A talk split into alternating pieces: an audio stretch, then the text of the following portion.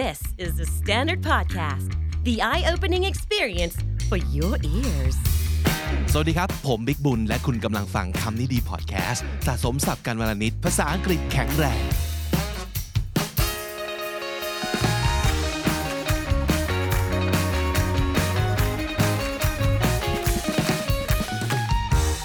เวลาเราพูดถึงเรื่องของการสื่อสารนะครับหลายๆคนเนี่ยจะเห็นภาพของการพูดของการส่งออกไป แต่จริง ๆ แล้ว เรื่องการฟังก็เป็น part หนึ่งของการสื่อสารหรือว่า communication เช่นเดียวกัน เพราะฉะนั้นบางที silence หรือว่าความเงียบหรือว่าการที่เราไม่พูด ก็เป็นการสื่อสารอย่างหนึ่งด้วยเช่นเดียวกัน แล้วมันก็จำเป็นด้วย ลองคิดดูว่าถ้าสมมติเกิดทั้งสองฝ่าย พูดใส่กันโดยไม่หยุด ไม่มีใคร pause ไม่มีใคร stop ไม่มีใครเงียบให้อีกคนหนึ่งเลย แล้วเราจะคุยกันรู้เรื่องได้ยังไงใช่ไหมครับหลายๆครั้งเนี่ยก็น่าจะมีหลายคนเคยประสบกับตัวเองนะครับว่าบางทีการไม่พูดจะดีกว่า so when you say nothing at all that's what counts วันนี้เราจะมาคุยกันว่า เมื่อไหร่บ้างที่คุณควรจะเงียบเอาไว้ แล้วถ้าสมมติเกิดคุณหัดหุบปากให้ถูกจังหวะครับ เราจะสามารถชนะได้โดยไม่ต้องใช้คำพูด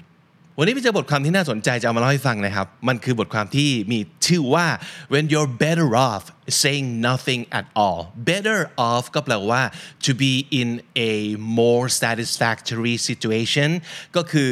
เป็นอะไรที่มันดีกว่านะครับ อยู่ในสถานการณ์ที่ดีกว่า ที่น่าพึงพอใจกว่านั่นเอง เมื่อไหร่ที่เราควรจะเงียบเอาไว้ แล้วมันจะดีกว่าการที่เราพยายามจะพูดพูดพูดพูดพูดนะครับ แต่ก่อนจะไปที่ content ในวันนี้นะครับ ฝากไว้สำหรับคนที่เข้ามาติดตาม content ของเราบน YouTube ช่อง KND Studio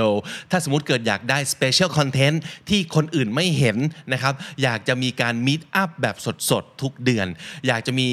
Talk One on One Session กับผมบิ๊กบุญในภาษาอะไรก็ได้ เป็นการฝึกภาษาอังกฤษไปด้วยในตัวนะครับ อยากแนะนำให้ไปสมัคร KND Member แค่เข้ามากดจอย แล้วก็เป็นส่วนหนึ่งของ Bilingual Community นะครับ อย่าลืมเลือก Tier The Clan ด้วยนะครับ แล้วคุณจะได้รับสิทธิพิเศษทั้งหมดที่พูดพูดไปเมื่อสักครู่นี้ครับ so when would be a good time to just shut up and say nothing หนึ่ง when you are clearly boring people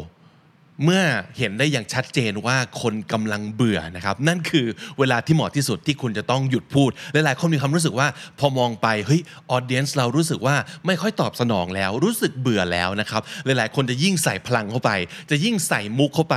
ซึ่งหลาย ๆ ครั้งอาจจะเป็นการตัดสินใจที่ผิดนะครับ สิ่งที่คุณควรทำคือ just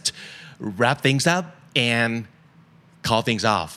Stop talking ครับ Most of us can tell when we're talking to an audience that simply couldn't care less หลายๆ ครั้งเนี่ยเราเชื่อนะครับว่าคนที่กำลังพูดอยู่อยู่บนเวทีหรือว่าอยู่ที่ไมค์มองลงไปจะเห็น และจะรู้ว่าตอนนี้คนเริ่มไม่แคร์แล้วขึ้น careless ก็หมายถึงว่าไม่สามารถจะแคร์น้อยไปกว่านี้ได้แล้ว ก็แปลว่าไม่แคร์ที่สุดแล้วนะครับเมื่อเห็นดังนั้นขอให้รีบสรุปนะครับ wrap things up ก็คือรีบสรุปแล้วก็ stop talking คนจะรู้สึกขอบคุณเรานะครับ ถามว่าเราจะชนะได้ยังไงในกรณีนี้ในการไม่พูด เพราะคนจะรู้สึกขอบคุณเราที่เรารีบขมวดทุกอย่างให้จบเร็วที่สุด เพราะว่าคนไม่พร้อมจะฟังหรือว่าไม่มีพลังงานพอที่จะฟังแล้ว เราจะชนะใจเขาได้ เพราะเขารู้สึกขอบคุณเราครับที่เราไม่พูดแล้ว สถานการณ์ที่สองครับ when you don't have any idea what you're talking about อันนี้ก็สำคัญหลาย ๆ คนจะมีความรู้สึกว่าอยู่ในสถานการณ์ที่ต้องพูดจำเป็นต้องพูด หรือรู้สึกเหมือนกับว่าตัวเองต้องพูดอะไรสักหน่อยนะครับ ทั้ง ๆ ที่เราอาจจะไม่มีความรู้ในเรื่องที่เราอยากจะพูด เพราะฉะนั้นเมื่อคุณไม่รู้จริงในเรื่องที่คุณต้องพูด the best way for you to do is to stop talking or choose not to talk Silence is awkward and as a result people almost always try to fill it เรื่องนี้เคยพูดบ่อยเลยว่า หลายๆ คนกลัวเดทแอร์จริง ๆ ผมก็กลัวเหมือนกันนะครับ มันน่ากลัวนะครับ ลองดูสิครับ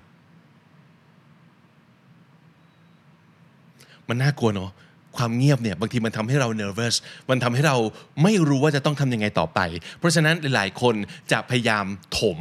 ที่ว่างหรือว่าถมความเงียบด้วยคำพูดอะไรก็ได้ออกไปก่อน ซึ่งนั่นอาจจะเป็นสิ่งที่ไม่จำเป็นเลย เพราะว่าถ้าเกิดคุณยิ่งพูดในสิ่งที่คุณไม่รู้ คุณอาจจะถูกคำพูดของคุณกลับมาเล่นงานทีหลังได้ อย่างที่เขาบอกว่า everything you say may be used against you นั่นเอง สถานการณ์ที่ 3 ที่คุณควรจะเลือกไม่พูดดีกว่าก็คือ when you've asked questions เมื่อคุณถามคำถามออกไปแล้ว หลายๆ คนเป็นไหมครับพอถามคำถามออกไปแล้ว ก็พยายามพูดอยู่นั่นแหละ พูดอยู่นั่นแหละ พยายามจะพูดเพื่อขยายความคำถามของเรา แล้วก็พยายามทำให้คนที่เขากำลังตอบเนี่ยเหมือนกับเรารู้สึกว่าเราช่วยเขาอยู่ เราให้ตัวเลือก หรือมันเป็นอย่างนี้ หรืออย่างนี้หรือเปล่า หรืออย่างนั้นหรือเปล่า จริง ๆ เราหมายความว่าอย่างนี้นะครับ ซึ่งในขณะที่เราถามคำถามออกไปแล้วนะครับ สิ่งที่เราควรทำก็คือหยุด แล้วก็รอให้อีกฝ่ายหนึ่งเนี่ยเขาค่อยๆ ใช้ความคิดแล้วก็ตอบเรา สิ่งที่เราควรทำก็คือหยุดแล้วก็ well you have to wait expectantly and you have to pay your full attention to the other person so they can take the time and think about your questions and just answer นั่นคือสิ่งที่คุณควรทำนะครับ คือให้โอกาสเขาได้ค่อยๆ ใคร่ครวญคำถามของคุณ โดยที่คุณไม่ต้องเข้าไปรบกวนระบบความคิดของเขา มีคำกล่าวหนึ่งเขาบอกว่า you can observe a lot by watching and you can also learn a lot by listening การที่เราไม่พูดเราจะเป็นฝ่ายชนะได้ยังไง เพราะว่าในขณะที่เราไม่พูดและปล่อยให้คนอื่นพูดเราจะได้เรียนรู้นะครับ เพราะฉะนั้นการชนะของเราจะเกิดจากการที่เราได้รู้อะไรใหม่ ๆ จากคนที่อยู่ตรงหน้าเราครับ และความเงียบจะยิ่งเป็นประโยชน์มาก ๆ เวลาที่เรากำลัง perform an interrogation interrogation หรือว่า interrogate ก็แปลว่าการไต่สวน การถาม การซักเพื่อหาความจริงนะครับ ลองนึกภาพคุณตำรวจกำลังซักผู้ต้องสงสัย ถ้าสมมติเกิดเราใช้ความเงียบเป็นปัจจัยหนึ่งในการเล่นงานเขา คนที่มันมีความผิดอยู่ คนที่กำลังคิดจะโกหก เมื่อเราใช้ความเงียบ เป็นอาวุธนะครับเขาจะยิ่งหล่น นั่นคือสิ่งที่มันจะเกิดขึ้นเมื่อคุณเลือกที่จะไม่พูดและปล่อยให้ความเงียบทำงานกับอีกฝ่ายหนึ่งครับ so what you should do is try asking an open-ended question then wait expectantly and watch the other side keep going and dig themselves into a hole open-ended question คือคำถามปลายเปิดแปลว่าคำถามที่ไม่ได้ตอบแค่ yes no แล้วจบนะครับ แต่เป็นคำถามที่ไหนลองอธิบายมาซิว่าเกิดอะไรขึ้น แต่ไม่ใช่ว่ามันเกิดสิ่งนี้ใช่หรือไม่ใช่ นั่นคือคำถามปลายปิด แต่ว่า when you ask open-ended question and you wait let the other person talk you can observe and learn a lot และสิ่งที่อาจจะเกิดขึ้นอย่างที่ผมบอกว่าถ้าเกิดคนมันมีความผิดอยู่นะครับ they will dig themselves into a hole การ ขุดหลุมแล้วก็เอาตัวเองโยนลงไปในหลุมนั่นก็คือการ get themselves into a difficult situation แปลว่าการขุดหลุมพรางแล้วก็เดินตกลงไปเองนะครับ ก็คือติดกับตัวเองนั่นเอง ในกรณีนี้เราจะชนะได้ยังไง เราจะชนะเพราะว่าเราไม่ขัดขวางการทำพลาดของอีกฝ่ายหนึ่งครับ สถานการณ์ที่ 4 คล้ายๆ กับสถานการณ์ที่ 3 นะครับ แต่ว่าเกี่ยวข้องกับเรื่องการเจรจาต่อรอง so you should keep quiet when the other side in a negotiation starts debating against itself เรื่องนี้ถ้าสมมติเกิดใครเคยผ่านการเจรจาต่อรองนะครับ อาจจะเคยเจอว่าทั้งๆทที่เรายังไม่ทันพูดอะไรเลย อีกฝ่ายที่กำลังต่อรองกับเราเนี่ยจะเริ่มหล่นเอง แล้วก็เริ่ม they're, they're trying to outsmart themselves because they're not sure whether or not their offer is good enough or whether or not we would take their offer. So what's going to happen is that they're making an offer and then rejecting their own offer because they think we won't take it. นั่นก็คือสิ่งที่อาจจะเกิดขึ้นถ้าคุณยังไม่รีบพูด ยังไม่รีบต่อรอง แต่ปล่อยให้ความเงียบทำงานก่อน อีกฝ่ายหนึ่งจะเริ่มแบบ เออเอางี้เราเสนอแบบนี้แล้วกัน เออเดี๋ยวเดี๋ยวเดี๋ยวเอาแบบนี้แล้วกัน เอ้ยเดี๋ยวเดี๋ยวเอาแบบนี้แล้วกันเนี่ยเวลาที่เขาไม่แน่ใจในข้อเสนอของตัวเอง แล้วเริ่มดีเบตกับข้อเสนอของตัวเองคือเวลาที่คุณควรจะเงียบเอาไว้ครับ แล้วดูสิว่าผลประโยชน์เนี่ยมันจะเพิ่มขึ้นเรื่อยๆ จากการที่เขาเองไม่แน่ใจแล้วก็พยายามจะ win negotiation นี้อย่างไร และชัยชนะจะเกิดขึ้นในจังหวะนี้แหละครับ ตอนที่อีกฝ่ายหนึ่งพยายามจะเอาชนะเรามากเกินไป จนเขาพลาดเอง และสุดท้ายอันนี้ผมว่าน่าสนใจมาก ๆ ผมเองไม่เคยคิดถึงเรื่องนี้ หรือว่ากรณีนี้มาก่อนเลยนะครับ ด้วยความที่คุณ Bill Murphy Jr. คนที่เขียนบทความเนี้ยเขาเป็นทนายความคนหนึ่งนะครับเขาก็เลยแชร์ประสบการณ์ในการทำงานใน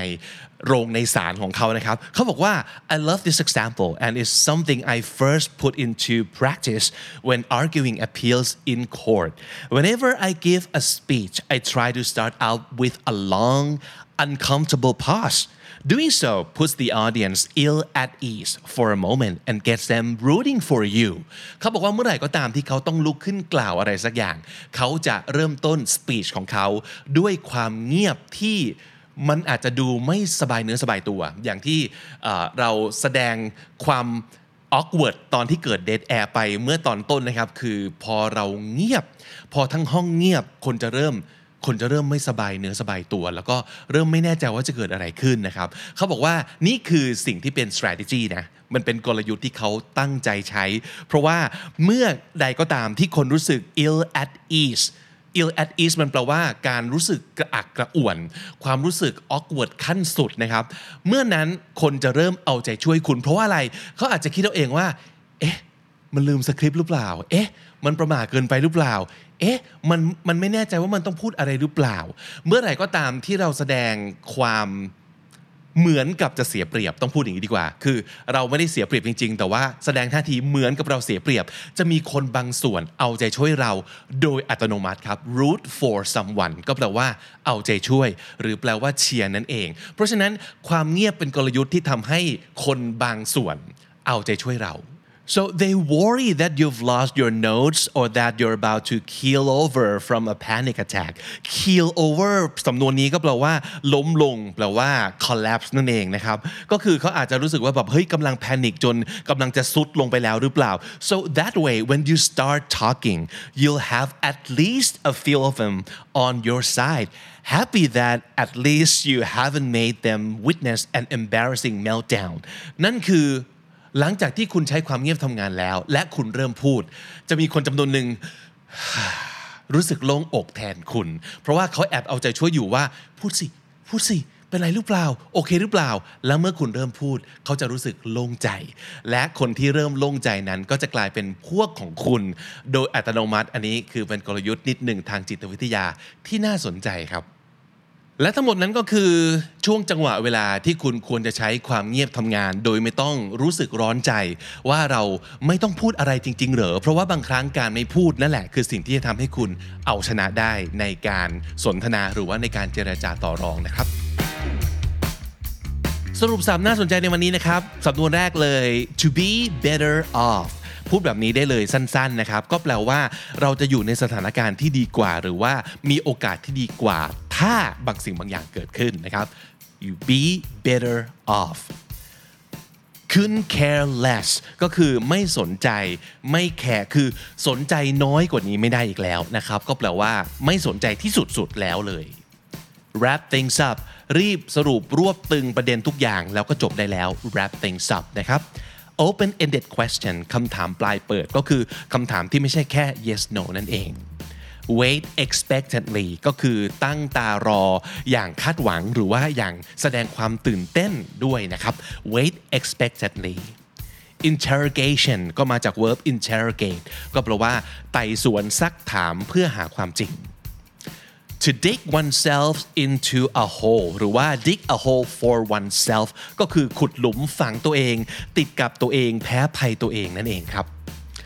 be ill at ease ก็แปลว่ารู้สึกกระอักกระอ่วนลำบากใจ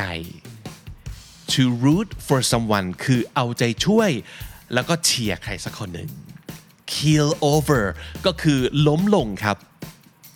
Everything you say may be used against you ทุกสิ่งที่คุณพูดอาจจะถูกนำมาใช้เล่นงานคุณในภายหลังนะครับ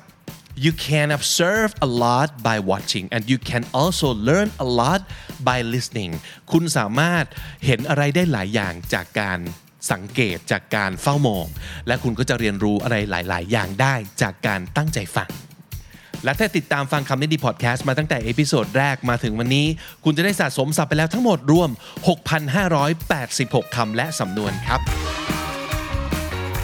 และนั่นก็คือคำนี้ดีประจำวันนี้ครับ ฝากติดตามรายการของเราได้ทาง Spotify Apple Podcast หรือทุกที่ที่คุณฟัง podcast ครับ เจอคลิปของเราบน YouTube ฝากไลค์ฝากแชร์ แล้วก็ฝากกด subscribe ช่อง Candy Studio ด้วยถ้าเกิดคุณชอบคอนเทนต์แบบนี้นะครับ วันนี้ผมบิ๊กบุญต้องไปก่อนครับ อย่าลืมเข้ามาสะสมศัพท์กันทุกวันวันละนิด ภาษาอังกฤษจะได้แข็งแรง สวัสดีครับ The Standard Podcast, eye opening for your ears.